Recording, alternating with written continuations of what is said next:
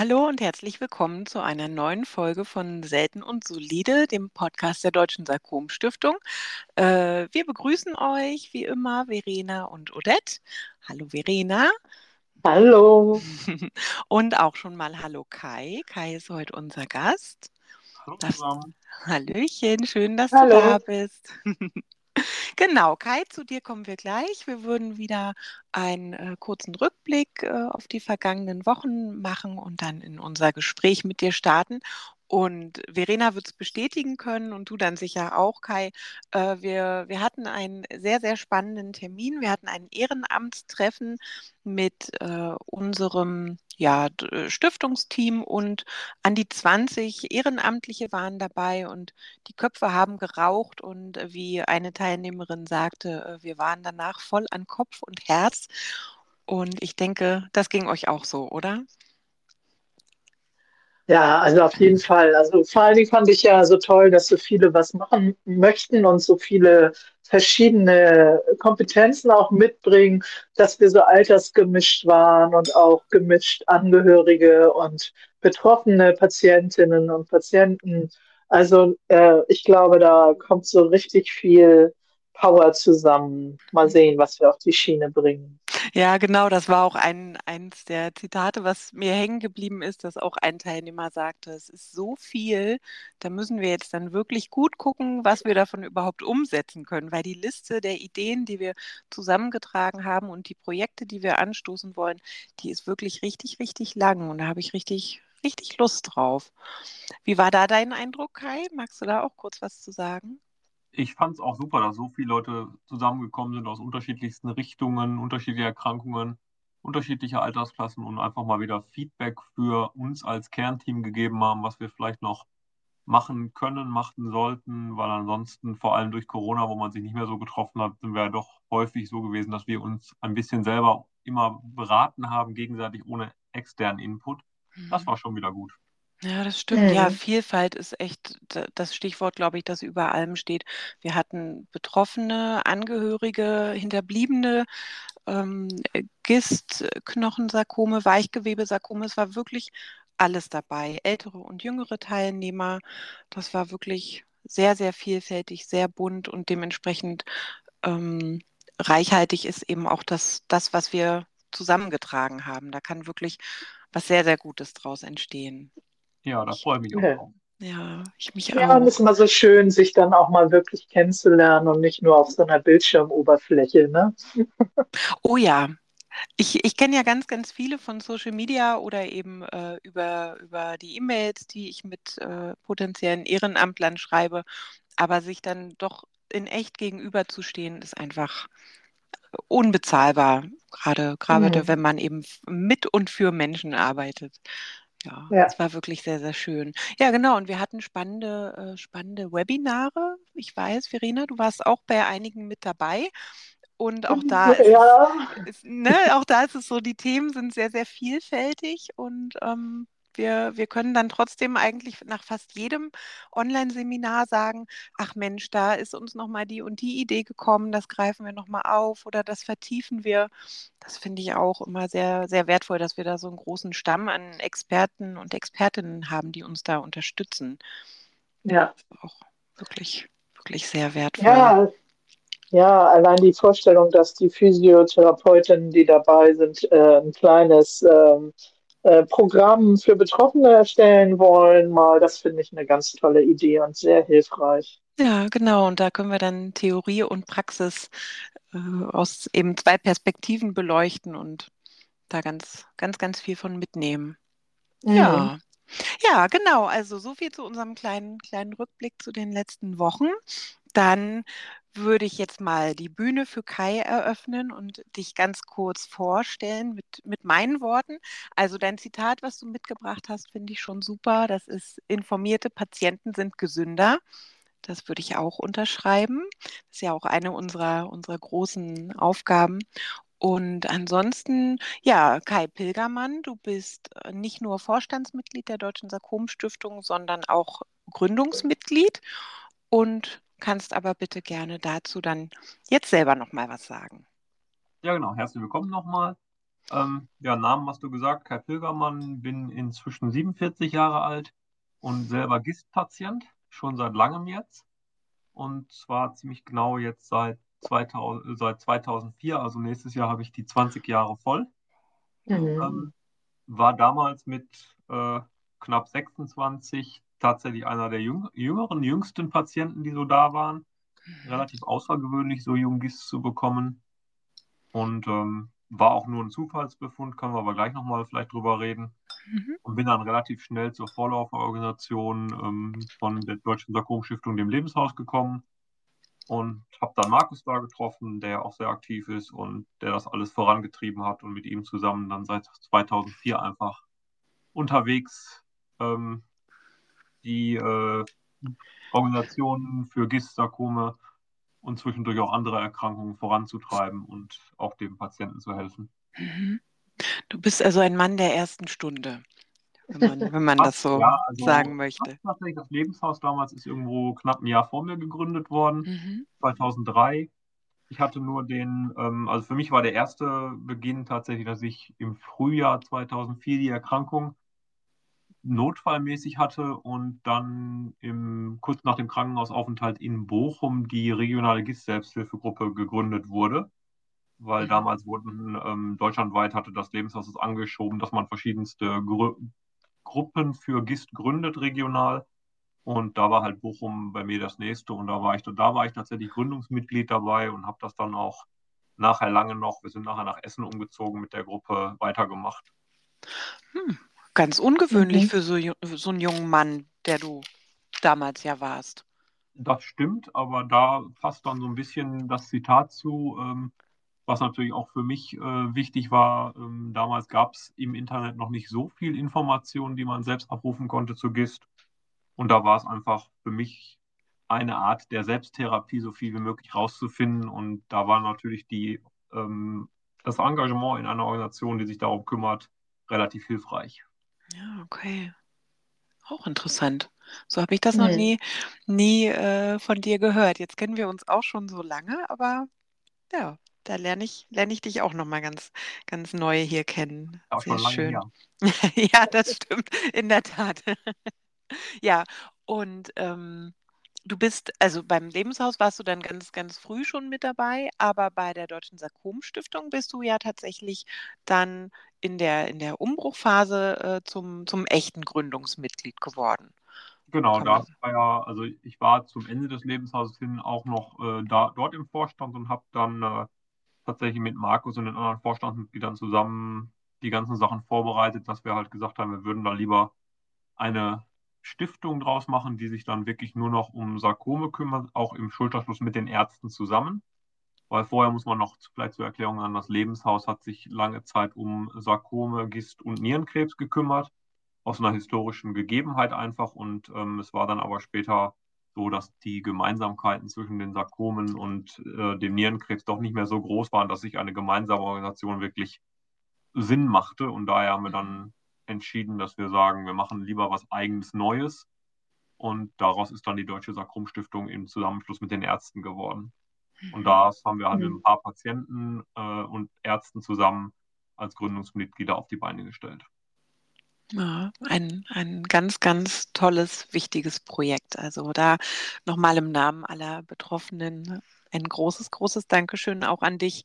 Ich finde das immer wieder sehr, sehr beeindruckend, was ihr da geschafft habt. Und äh, wenn an unsere Hörer, wenn ihr da mal nachlesen wollt, guckt mal auf die Seite von der Deutschen Sarkom-Stiftung. Da stehen alle Gründungsmitglieder, Vorstandsmitglieder drauf. Die Satzungen kann man einsehen. Das ist schon, ja, ist schon auch ein sehr, sehr spannendes äh, Thema, wenn man da ein bisschen tiefer einsteigen möchte. Ja, genau. Ähm, äh, äh, Verena, ich wollte dich nicht unterbrechen, du wolltest eben auch was sagen, ne? Verena, bist du noch da?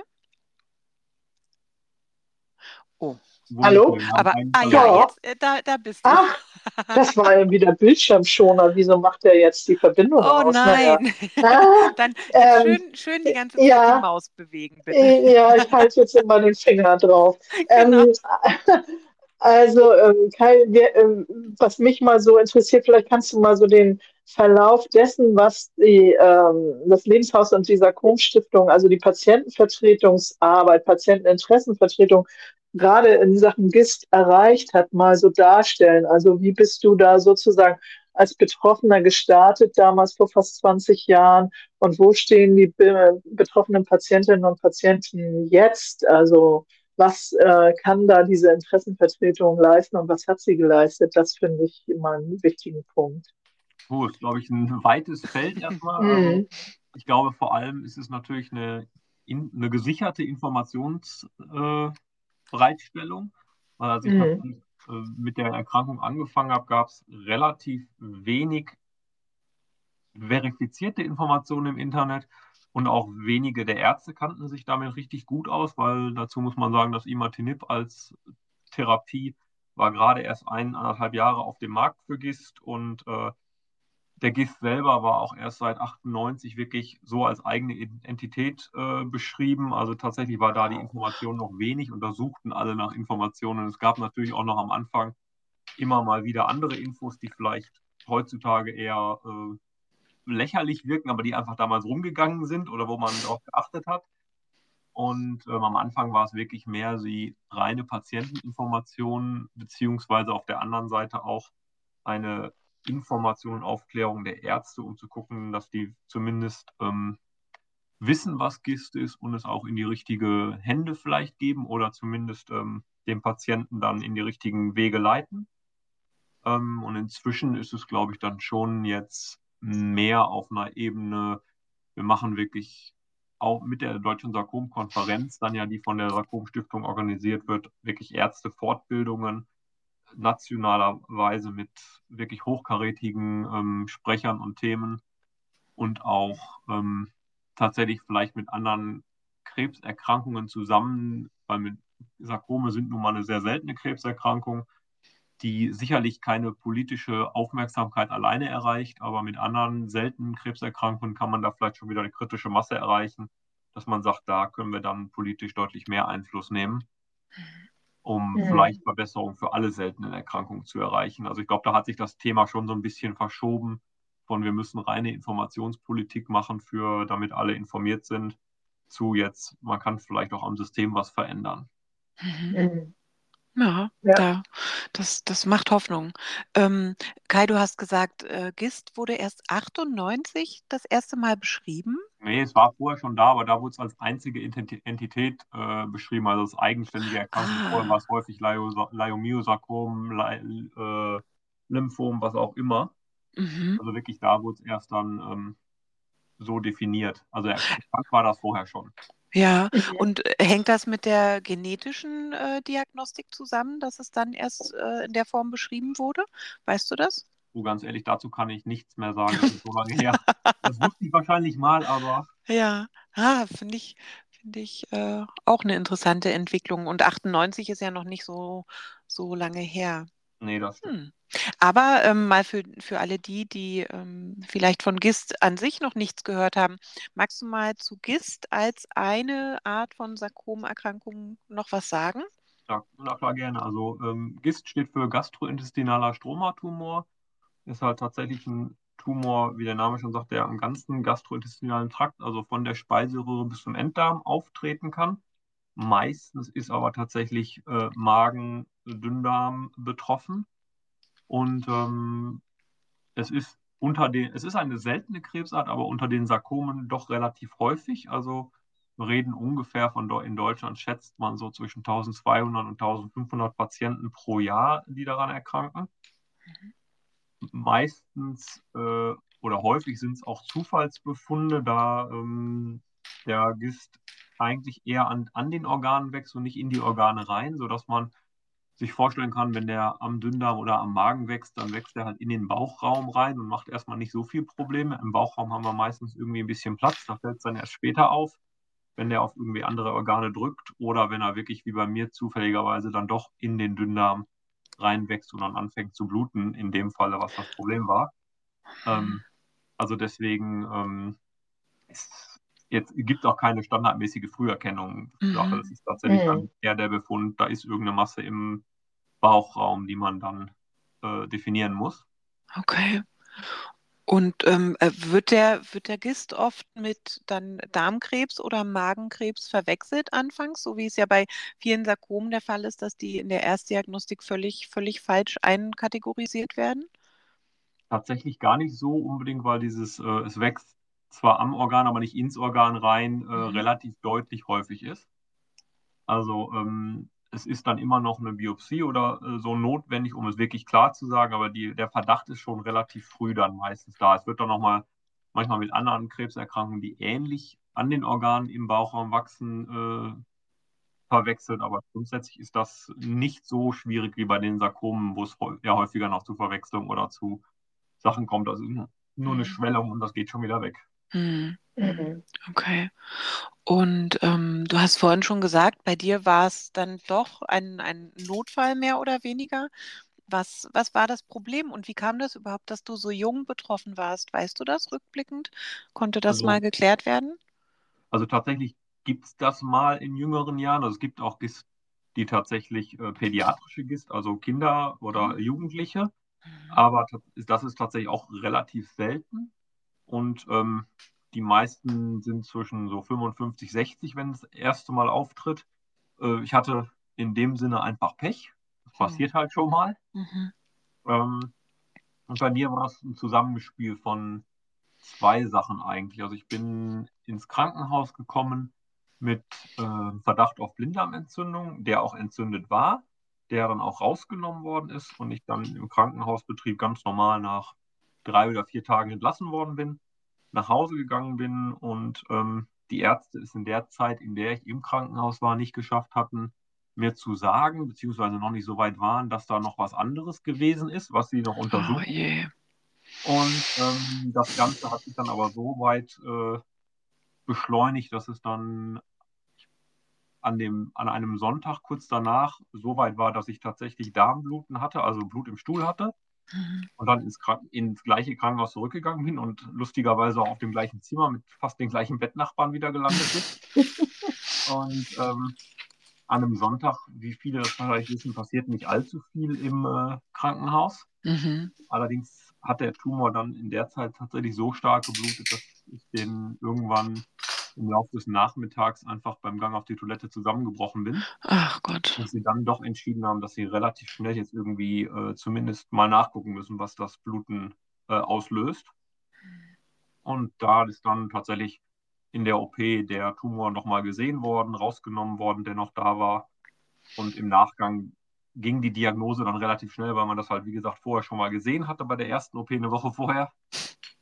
Und da muss man aber sagen, hatte ich tatsächlich Glück, dass der Arzt damals zumindest, auch wenn er kein äh, spezialisierter äh, Sarkomchirurg war, ähm, das schon mal von gehört hatte und dann gleich an einen Onkologen verwiesen hat und der sich auch ein bisschen auskannte und mir dann in, relativ schnell doch in die Imatinib-Therapie damals gekommen sind, ohne dass ich wirklich, was ich heutzutage vielen ans Herz legen würde, einen Experten zu befragen, ohne in dem Fall wirklich einen Experten gesehen zu haben. Ich bin dann über die Gruppe in Bochum mit einem Experten in Verbindung gekommen, bei dem ich auch heute noch in Behandlung bin.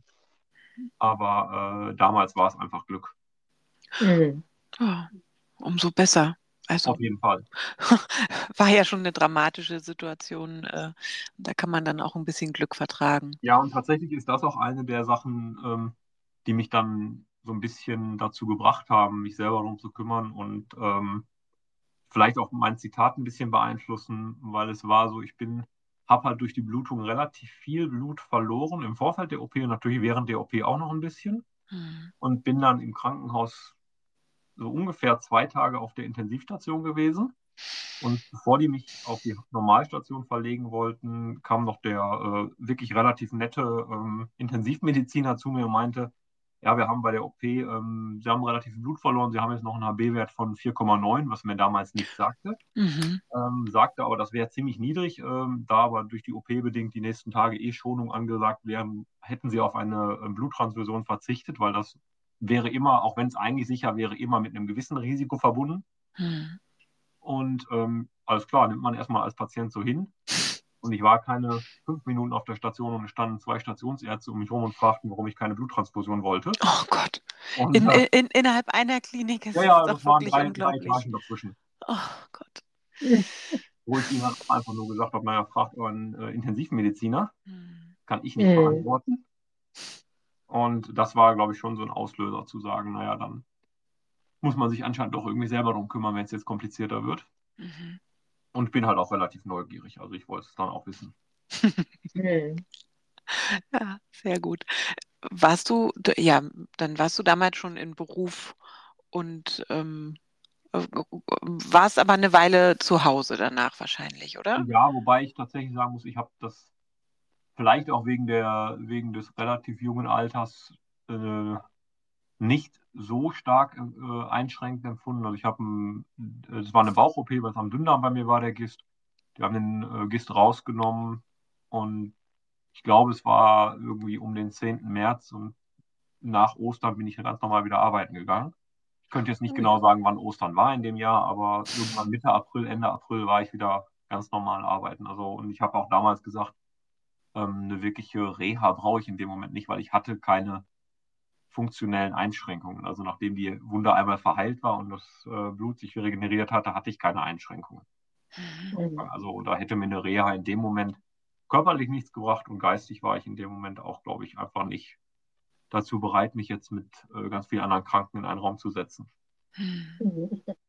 Ja, das Thema hatten Verena und ich vorhin in, in unserem Vorbereitungsgespräch auch schon mal, dass das ja auch sehr also natürlich individuell unterschiedlich ist, aber auch sehr davon abhängt, ähm, in welcher Bearbeitungsphase oder Verarbeitungsphase der Erkrankung genau. man sich befindet. Würdest du es heute anders machen? Hm, also im Nachgang für damals war es genau richtig. Ich glaube, wenn es heute nochmal kommen würde, würde ich, oder wenn ich nochmal ein Rezidiv hätte, wo man das machen könnte, würde ich wahrscheinlich schon irgendwie äh, versuchen, nochmal eine Reha zu machen, alleine um dann noch ein bisschen ähm, die Erholungsphase, die man vielleicht im höheren Alter doch ein bisschen länger braucht, auszunutzen. Mhm.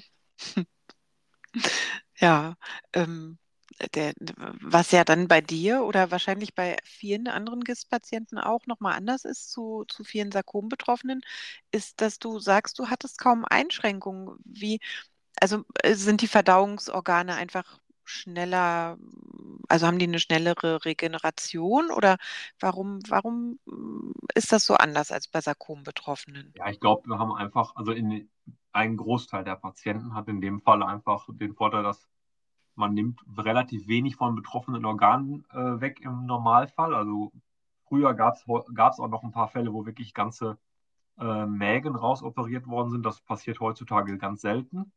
Dann mhm. wird halt ein Stück nur entnommen oder wie bei mir ein Stück vom Dünndarm und das äh, kann der Körper im Normalfall ganz gut äh, kompensieren. Na klar, hat man mal dann ähm, auch vielleicht längerfristig mit Durchfall zu tun, was auch wirklich dann belastend ist in dem Moment, weil Durchfall hört sich jetzt nicht so schlimm an, aber wenn man es drei, vier Mal die Woche hat, mhm. ist es dann doch irgendwie doof.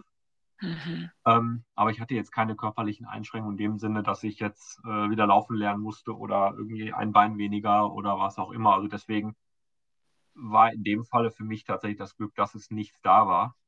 Und ich habe dann Anfang Mai 2004 auch angefangen mit dem Imatinib als äh, Therapie, ähm, also als adjuvante Therapie in dem Moment erstmal, beziehungsweise da der Tumor geblutet hatte, auch wenn er ähm, wurde er damals als metastasierend angesehen und deswegen dann eigentlich schon eine Metastasenbehandlung durch das Imatinib, äh, weil damals war es nur dafür zugelassen.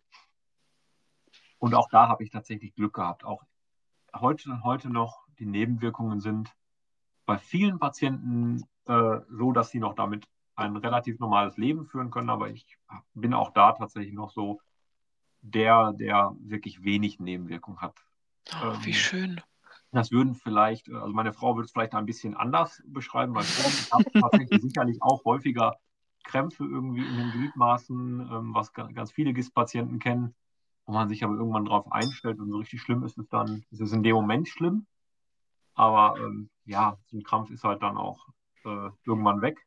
Mhm. Klar ist der Durchfall manchmal da und dass die Haut nicht mehr wirklich äh, Sonne ab kann. Aber es ist jetzt alles für mich zumindest nichts, was mich jetzt großartig einschränkt. Da gibt es Leute, die tatsächlich deutlich mehr Probleme haben. Mhm. Und ähm, ich kann halt unter der Therapie eigentlich alles machen, was ich möchte. Und daher. Stimmt, du bist auch wahnsinnig sportlich aktiv. Ich ziehe immer wieder meinen Hut vor dir.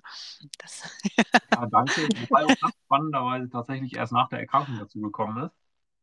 Ähm, ich habe tatsächlich Ah. im, in dem Leben vor der Erkrankung relativ wenig Sport getrieben Hm. und bin dann irgendwie nach der Erkrankung doch, äh, bin irgendwie ans Laufen gekommen und auch da ist dann ähm, die Verbindung zum Lebenshaus eine, äh, der Auslöser mit gewesen, weiterzulaufen und seitdem tatsächlich ja äh, jetzt inzwischen zwölfmal den Marathon gelaufen Wow. über den, in den ganzen Jahren. Ähm, also tatsächlich hat sich das ganz schön aufgebaut in der Zeit. Meine. Güte. Zwölf ist, zwölf ist echt eine Leistung, Kai. Toll. Vielen Dank. Ja, ähm, äh, Verena, kann ich noch mal eine Frage zum Imatinib stellen? Na klar. dir nicht, ja? Nee, ich habe Äh, gerade nichts. okay. Ähm, und zwar, du hast jetzt das Imatinib schon mehrfach angesprochen, Kai. Ist das äh, tatsächlich ein Mittel, was für alle GIST-Patienten ähm, äh, relevant ist? Oder gibt es nur dieses eine? Oder ähm, warum, ja, warum hat das so einen Stellenwert? Ja, ich glaube, es hat den Stellenwert, weil es tatsächlich ähm, als erstes Medikament beim GIST wirklich eingesetzt worden ist und wirklich einen ziemlich durchschlagenden Erfolg hatte. Mhm. Ähm, also wir haben wirklich Patienten, also ich kenne persönlich noch eine Patientin aus den USA, die damals in einer, äh, schon im Hospiz war und äh, dann noch das Med Med Medikament bekommen hat und heutzutage immer noch lebt. Mhm. Also da war es tatsächlich ein deutlicher Gamechanger auf Neudeutsch, also wirklich eine Veränderung der Therapiemöglichkeiten Toll. äh, zu einem deutlich besseren hin. Mhm. Ähm, und es wirkt wirklich bei ganz, ganz, ganz vielen Patienten. Äh, man muss immer einschränken, sicherlich bei mir auch da in der glücklichen Lage, bei vielen nicht ganz so lange wie bei mir und auch manchmal mit ein bisschen mehr Nebenwirkungen. Mhm. Ähm, aber es gibt tatsächlich beim GIST eine sehr klare Therapieabfolge. Also da das Imatinib so gut wirkt, wird das eigentlich immer zuerst eingesetzt und dann gibt es halt ganz klare Regelungen. Wenn das nicht mehr wirkt, nimmt man das nächste und dann das nächste. Da gibt es jetzt nicht so den, der Arzt kann noch äh, aus fünf Medikamenten auswählen, was er gerade am schönsten findet Mhm. oder was der Patient am schönsten findet. Mhm. Ähm, natürlich gibt es heutzutage in der neueren Forschung jetzt schon Ansätze, dass man noch deutlich mehr äh, in die Mutationen reinguckt und dann doch wieder einzelne Unterschiede findet, wo man dann äh, speziellere äh, Therapiemöglichkeiten suchen muss. Dafür ist dann tatsächlich auch nochmal mein Plädoyer, geht in ein Zentrum, die sich damit auskennen, weil zumindest als Zweitmeinung zu Beginn der Therapie kann man dann nochmal sicherlich äh, bei Einzelfällen mehr rausholen, weil nicht wirklich leider nicht alle auf das Imatinib so gut reagieren. Bei Mhm. ganz vielen ist es Mhm. wirklich das Mittel der ersten Wahl. Ähm, und da muss man es auch einfach nehmen und sollte es auch nehmen. Und äh, es hilft ganz vielen. Aber es gibt halt auch immer, auch beim GIST dann wieder Fälle, wo man sagt, okay, wir müssen doch was anderes machen. Und dafür sind die Mhm. Experten einfach dann vor Ort die bessere Lösung als der Onkologe, der zwei GIST im Jahr sieht. Mhm. Ja, Mhm. oder, oder der Hausarzt, der sowieso insgesamt nur einen Sarkom-Betroffenen äh, in seiner ganzen Laufbahn sieht. Genau, Das, kommt noch ja. dazu. Wobei, äh, das ist, glaube ich, heutzutage, zumindest aus dem, was man von Patientenseite hört, eher die Ausnahme. Die meisten sind schon irgendwie bei Onkologen in Behandlung, Mhm. aber äh, auch da ist es halt wirklich so, dass viele den, die GIST-Patienten nicht so häufig sehen. Mhm. Ja, wir haben ja auch auf der, auf der Website von der Sarkom-Stiftung ähm, diese Kategorie, äh, wo die Sarkomzentren gelistet sind. Und ähm, da sind die äh, GIST-Kliniken, würde ich jetzt mal sagen, nochmal unter einem eigenen Punkt aufgeführt. Ähm, heißt das, das durchschnittliche Sarkomzentrum muss nicht immer der richtige Anlaufpunkt für einen GIST-Betroffenen sein? Also die Chance ist relativ groß, dass sie es irgendwie auch äh, einigermaßen können. Mhm. Aber tatsächlich sollte man nochmal gucken, ob man irgendwo einen wirklichen GIST-Experten oder jemanden oder eine Klinik, die sich damit, äh, die dazu zertifiziert ist, ähm, aussucht.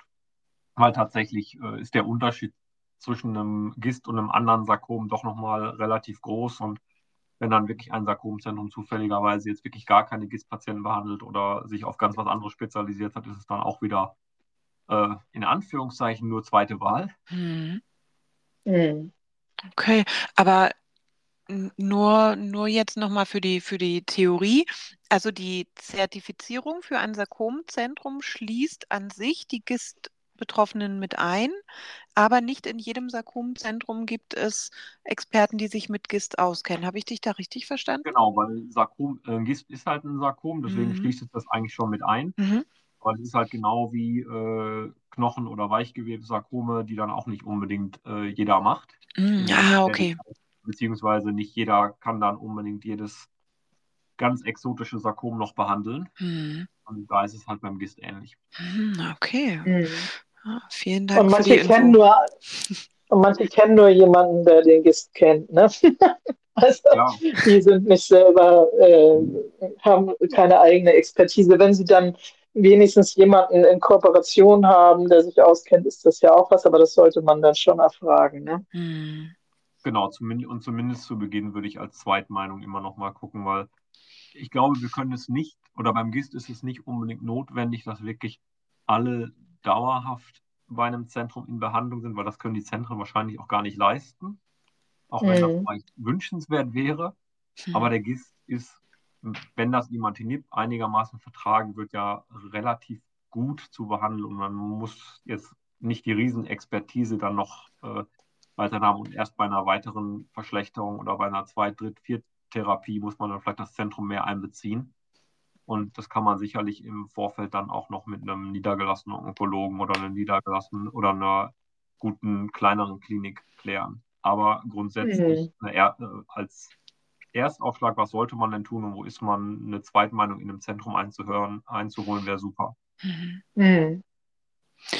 Sag mal, dieses Imatinib, wie teuer ist das eigentlich? Ist bestimmt ein sehr teures Medikament, ne?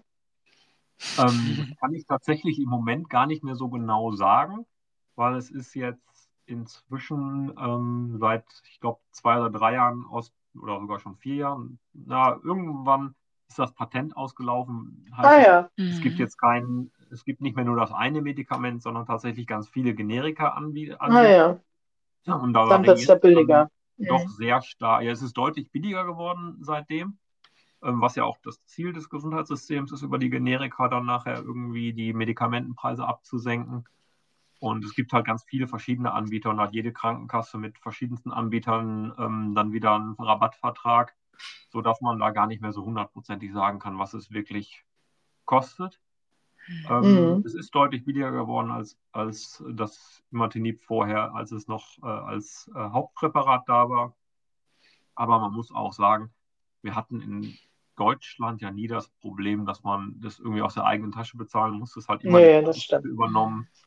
Und ähm, da steckt halt auch ansonsten viel Entwicklungsarbeit dahinter. Deswegen ist am Anfang der Patentschutz sicherlich gerechtfertigt für die Firmen, dass man dann da auch noch Mhm. irgendwo die Entwicklungskosten wieder einspielen kann. Und jetzt ist es halt tatsächlich ein Medikament unter vielen, wo der Patentschutz ausgelaufen ist, wo halt dann das Medikament oder der Hersteller verschrieben wird, wo die Krankenkasse einen Rabattvertrag hat oder wo der Patient vielleicht ganz gute Erfahrungen mitgemacht hat. Mhm. Weil das muss man Mhm. immer sagen, Generika sind sicher und enthalten auch den gleichen Wirkstoff äh, wie das Originalpräparat. Nur natürlich besteht so eine Tablette nicht nur aus dem einen Wirkstoff, sondern Hm. irgendwie andere Stoffe noch, die die Tablette zusammenhalten und die Form geben und die Farbe. Und da Mhm. gibt es sicherlich schon mal Unterschiede, wie das vertragen wird, sodass man sicherlich bei Nebenwirkungen, die jetzt auftreten, auch immer mal überlegen muss, ob man das, den Hersteller wechselt in dem Moment, um vielleicht äh, bestimmte Nebenwirkungen ähm, rauszubekommen au- äh, aus dem einen Patienten. Mhm. Mhm. Das war eines der großen Themen, als ich zur Sarkom-Stiftung dazugestoßen bin. Da habt ihr relativ viel äh, gerade über dieses Thema äh, Imatinib Generik Generika gesprochen. Da kann ich mich noch sehr gut äh, dran erinnern, weil es dann doch einige Patienten gab, die, so wie du gerade gesagt hast, äh, doch mit Schwierigkeiten hatten mit dem äh, anderen Medikament, was dann der Arzt teilweise verordnet hat. Ist das immer Ja, noch so oder hat sich das so ein bisschen, so ein bisschen gelegt? also ich glaube, das ist, äh, ohne irgendwelchen Patienten zu nahe zu treten, natürlich auch ganz viel eine psychologische Sache in dem Sinne gewesen. Ah, Weil wir die Erstpatienten haben hm, äh, jahrelang das Originalpräparat bekommen und haben dann auf einmal was anderes bekommen. Ähm, Mhm. Was zwar offiziell das gleiche war, aber natürlich wieder doch vielleicht ein bisschen anders aussieht. Und da spielt das, glaube ich, schon ein bisschen die Rolle. Mhm. Ähm, Mhm. Wobei ich auch sagen muss, ich hatte auch ein Präparat, was ich äh, tatsächlich, da war die Tablette riesengroß, das war ein bisschen unangenehm und äh, was auch tatsächlich ein bisschen mehr Nebenwirkungen in Richtung Wassereinlagerung gemacht hat. Mhm. Ähm, also da muss man Mhm. schon, es gibt sicherlich schon Gründe, da mal zu wechseln. Ähm, und jetzt Patienten, die jetzt neu anfangen, die kriegen eh irgendein Generika und dann kann man halt mal sagen, wenn die Nebenwirkungen jetzt besonders irgendwelche besonderen sind, dass man mal versucht, das Medikament, also den Hersteller zu wechseln, nicht das Medikament, Mhm. ob es dann bei dem anderen besser wird. Wie gesagt, das ist jetzt bei Kopfschmerzen nicht anders. Da gibt es auch hundert- hunderte von Herstellern und manche verträgt man vielleicht besser als andere oder wirken besser als andere, wenn man äh, meint. Also das muss man dann, dann ist es auch ein bisschen ausprobieren. Mhm. Mhm. Und was die Krankenkasse natürlich in dem Moment auch für einen Rabattvertrag hat. Ja. Ja. Ich erinnere mich, Kai, dass du vor vielen Jahren mal erzählt hast, dass du es äh, abgesetzt hattest und dir das nicht so gut bekommen war, das Absetzen, ne? Genau, das ist tatsächlich ein Teil meiner Geschichte. Ähm, ich habe das, wie vorhin schon kurz gesagt, das Imatinib ja äh, auf, genommen, auf Grundlage, dass der Tumor damals als metastasiert gegalt, gegolten, einklassifiziert, einklassifiziert wurde, sagen wir so. Ähm, und ähm, es gab einfach keine Erfahrung über Langzeitfolgen äh, oder auch Langzeitwirkungen. Und ich habe dann mit meinem Arzt Ende 2010 oder 2010 schon länger darüber diskutiert, ob es nicht sinnvoll oder ob es mal möglich wäre, es abzusetzen, um vielleicht auch mal auf die Nebenwirkungen, die zwar nicht wirklich lebenseinschränkend sind, aber doch nervig, Mhm. loszuwerden. Ähm, und das war schon eine relativ offene Diskussion mit dem Arzt. Und es gab damals auch Studien aus Frankreich mit einer relativ kleinen äh, Gruppe von GIST-Patienten, die allerdings alle noch einen Tumor hatten, der aber unter Imatinib gut kontrolliert war. Und ähm, bei denen war schon relativ klar, dass der Tumor ohne Imatinib sofort wieder angefangen hat zu wachsen. Allerdings konnte man in, dem, in der Studie auch zeigen, dass die alle, nachdem sie das Medikament nachher wiedergenommen haben, den Tumor wieder kontrollieren konnten. Heißt, ähm, naja, das war ein Abwägen. Wir probieren es mal, Mhm. im Moment nichts da und was passiert? Und bei engmaschiger Kontrolle war es wirklich so, dass es nach kürzester Zeit, jetzt in meinem Fall waren es sechs oder sieben Wochen, schon ein neuer Tumor da war. Oh, Mhm. das ist aber wirklich Und schnell. das ging wirklich fix, ja. Mhm. Das hat uns auch überrascht in dem Sinne. Okay, hatten wir da auch nicht mitgerechnet. Mhm. Und Mhm. ähm, naja, gut, wir haben es dann, äh, er war Da warst du überzeugt. Genau. Ähm, der hat mich dann überzeugt, das wahrscheinlich mein Lebenslang weiterzunehmen. Ja, diese Mhm. Erfahrung. Und ich habe Mhm. damals, äh, weil ich persönlich ähm, den Tumor lieber loswerden wollte, wir haben es nochmal operiert im Krankenhaus und der Tumor ist rausgenommen worden und ich nehme seitdem jetzt dann ähm, eine etwas erhöhte Dosis vom Imatinib, nämlich 600 Milligramm und nicht 400, wie es Standard wäre. Aber Mhm. auch einfach, muss man sagen, eher aus dem Grund, um auf der ganz sicheren Seite zu sein, weil die erhöhte Dosis würde man eigentlich geben, wenn der Tumor metastasiert. Ähm, ja, hat er bei mir getan, aber ich habe es ja auch abgesetzt, ich habe es ja herausgefordert. Mhm. Mhm. Ähm, also ob das jetzt wirklich notwendig ist, werden wir nicht erfahren. Wir machen es jetzt aus Sicherheit einfach die ganze Zeit schon so. Und Mhm. Ja, und dann trägst du mit deiner Erfahrung, also jetzt von der, von, von der, von dem Ausprobieren mal ganz abgesehen, trägst du ja trotzdem mit deiner Erfahrung ähm, zu langfristig auswertbaren Erkenntnissen auch bei. Das finde ich auch immer wieder eine total wichtige Perspektive, weil so wie bei dir äh, ist es bei mir ja auch so mit, mit einer mm, Chemotherapie, die wir ausprobieren. Ähm, in der Kombination mit meinem Sarkom-Subtyp äh, gibt es dazu noch keine Erkenntnisse. Das ist oft frustrierend, aber ich weiß, dass meine Erkenntnisse irgendwo mit einfließen werden und dann dadurch dazu beitragen, dass halt man später ein Stück weit schlauer ist. Das kann viele, viele Jahre dauern, aber das, das versöhnt mich oft. ja, Mhm. grundsätzlich ja, das wäre so ein Plädoyer auf jeden Fall auch ähm, nochmal, dass wenn Patienten vor der Wahl stehen, ob es eine Studie gibt oder nicht, dann doch vielleicht an einer Studie teilzunehmen oder sich darum zu kümmern. Weil auch Mhm. gerade bei den seltenen Erkrankungen durch die Teilnahme an Studien werden wir einfach neue Erkenntnisse gewinnen. Und wenn sich niemand zur Mhm. Verfügung stellt, ähm, ist es halt schwierig, neue Erkenntnisse zu kriegen. Ja. Mhm. Äh, man muss halt gucken, dass die Studie vernünftig gebaut ist. Und auch da nehmen wir versuchen wir natürlich als Patientenorganisation oder als Patientenärzteorganisation Einfluss darauf zu nehmen, dass man äh, Studien so designt, dass sie ein äh, vernünftiges Ziel haben, was auch auswertbar ist, was aber die Pharmafirmen meistens auch schon ganz gut können, aber dass auch die Patientenbelange natürlich äh, berücksichtigt werden. Mhm. Mhm. Ja, da, da äh, hat ja tatsächlich die Patientenstimme auch ein immer größer werdendes Gewicht in diesen ganzen Abläufen. Das ist, finde ich, auch eine sehr, sehr positive Entwicklung. Auf jeden ja. Fall. Ja. Ähm, wollen wir nochmal zu deinem Motto zurückkommen, Kai? Na klar. Also ähm, informierte Patienten sind gesünder. Das äh, finde ich absolut auch. Es gibt auch äh, ganz, ganz viele äh, tolle Hashtags zu dem Thema, um, um da nochmal aus der Social-Media-Welt auch zu sprechen. Ähm, sowas wie äh, Wissenschaft, Gesundheit oder auch Patientenedukation ist ja auch immer wichtiger geworden in den letzten Jahren. Und ähm, gerade beim Thema GIST, äh, wir haben ja mehrere regionale oder jetzt auch Online-Gruppen, in, in denen sich äh, Betroffene austauschen.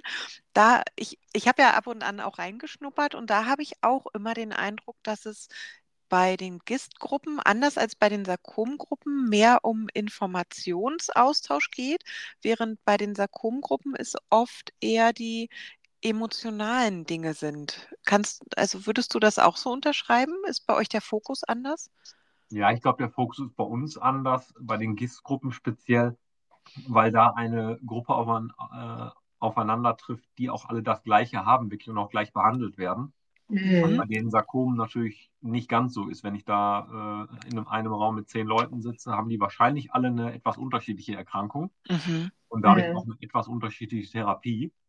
Mhm. Ähm, mhm. Was beim GIST jetzt eher selten ist. Heißt, da kann man wirklich auch deutlich mehr über die Therapie äh, sich austauschen und äh, vielleicht über Nebenwirkungen und was man noch machen könnte und welche äh, Abstände zur Diagnostik, also zum MRT oder so, wichtig wären zur Nachsorge und so weiter, weil es einfach wirklich bei allen eigentlich das gleiche Schema ist. Hm. Glaub, ja, und, ihr habt ein, und ihr habt ein Medikament im Gegensatz zu uns im Grunde. Ne? Also.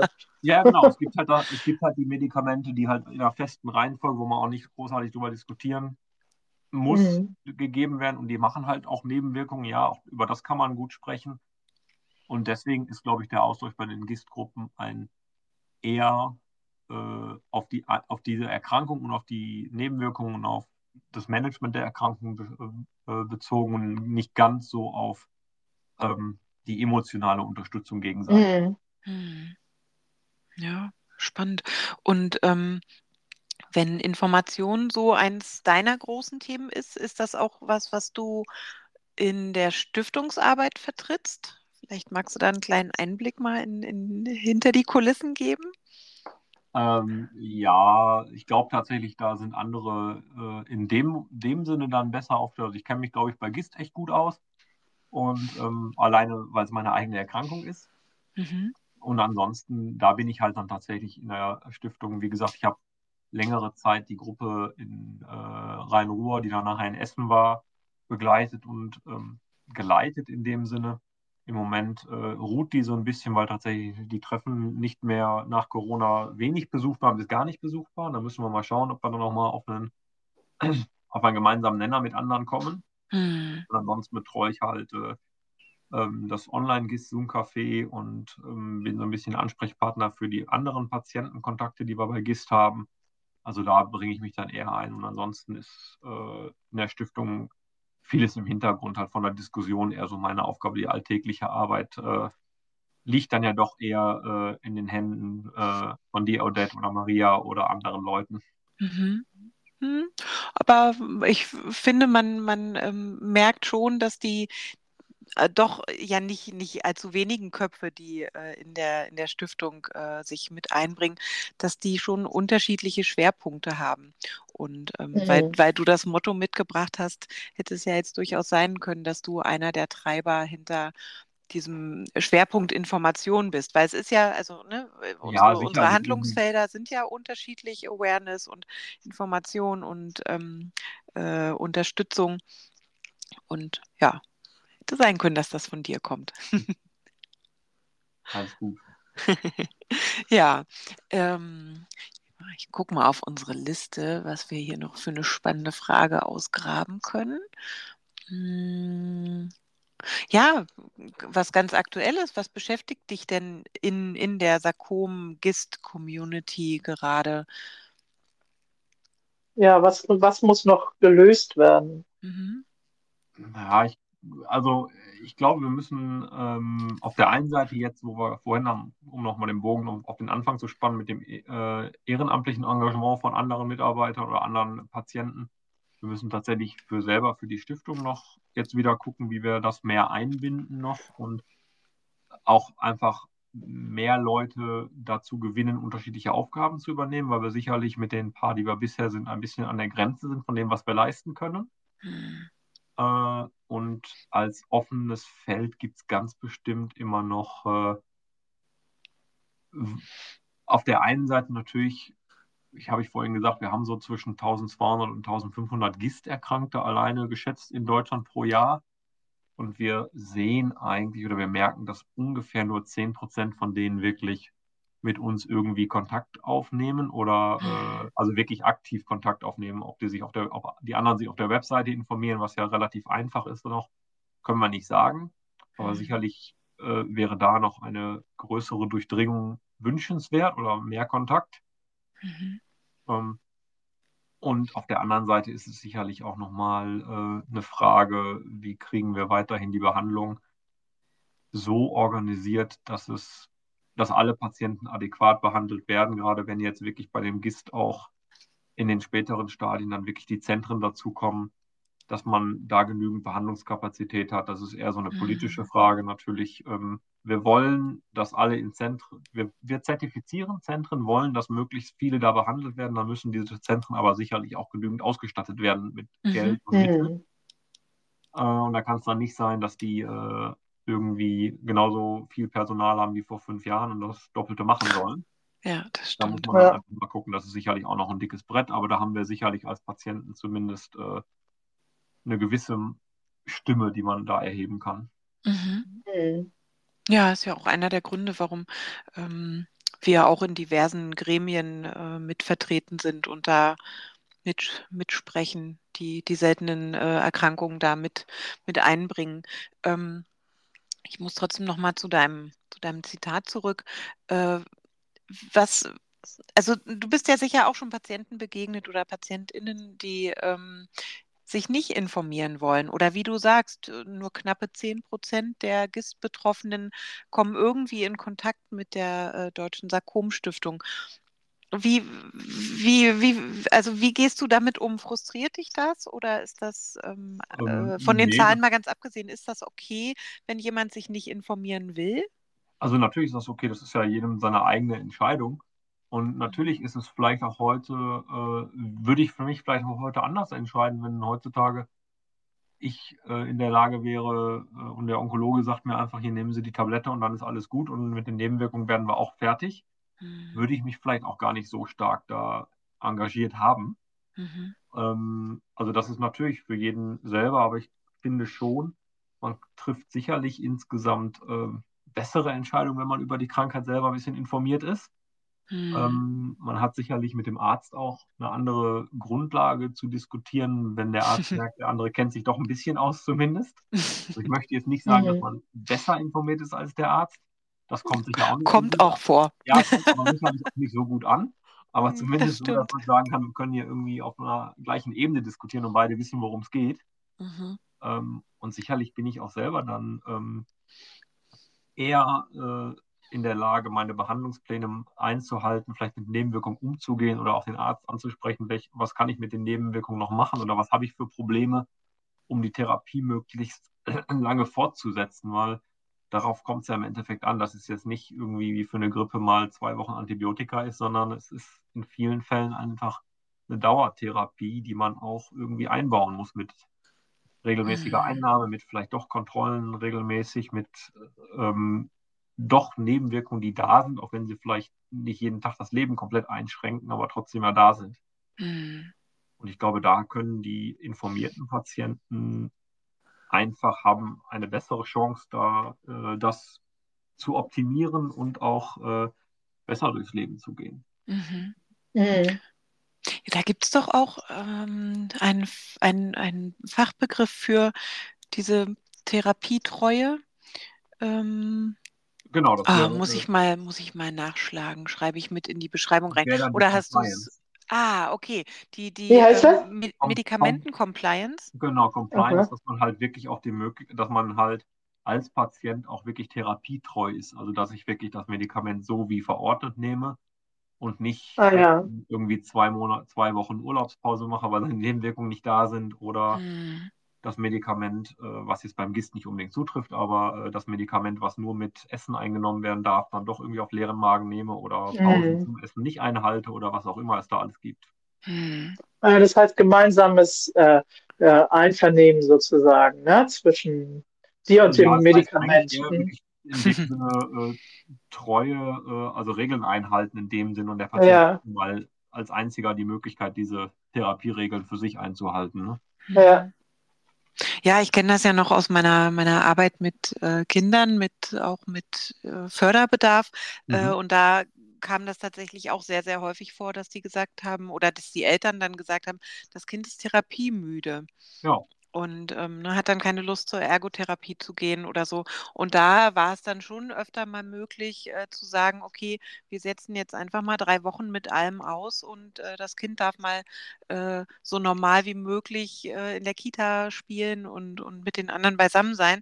Aber klar, bei einem Medikament, ähm, ja, was dauerhaft genommen werden muss, wie in deinem äh, Fall, wenn dann so schnell sich doch wieder ein Wachstum zeigt, da sollte man dann tatsächlich dabei bleiben, ja. Mhm. Mhm. Mhm. Ja, auf jeden Fall Gut. auch ein spannendes Feld. Ähm, ja, genau. Äh, jetzt sind wir schon fast wieder bei einer Stunde. Die Zeit vergeht immer so wahnsinnig schnell. Ähm, haben wir noch eine Frage, Verena? Hast du noch was auf der Also Liste? an Kai habe ich jetzt keine Frage mehr. Kai, hast du noch, hast du noch was, was du den Hörern mitgeben willst? ähm, erstmal soweit nein. Also vielen Dank fürs Zuhören auf jeden Fall. Und ähm, wer danach für die, sich für die Deutsche Sarkom-Stiftung interessiert, einfach mal auf der Webseite gucken und uns kontaktieren, wenn Sachen sind. Mhm. Genau. Äh, hast du auf dem Schirm, wann es das nächste GIST-Zoom-Café gibt? Ich glaube, das ist erst im neuen Jahr, ne? Genau, wir haben erst im neuen Jahr wieder den genauen Termin, habe ich tatsächlich gerade nicht, aber da auch. Mm, Ähm, Genau, steht, steht dann auf jeden Fall im Kalender. Also ich habe genau. jetzt nur Und auf dem Schirm. registriert, kriegt ja auch den Newsletter, da steht dann auch nochmal drin. Genau, genau, das ist nochmal ein guter Hinweis. Ähm, ansonsten haben wir nächste Woche, also wenn ihr uns jetzt aktuell hört, ähm, dann ist es nächste Woche am 13. Dezember, da haben wir wieder Sarkom-Café.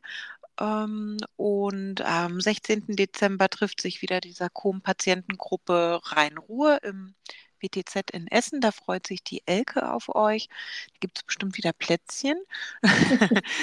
genau, da findet, findet ihr aber auch die aktuellen Informationen bei uns auf der Webseite.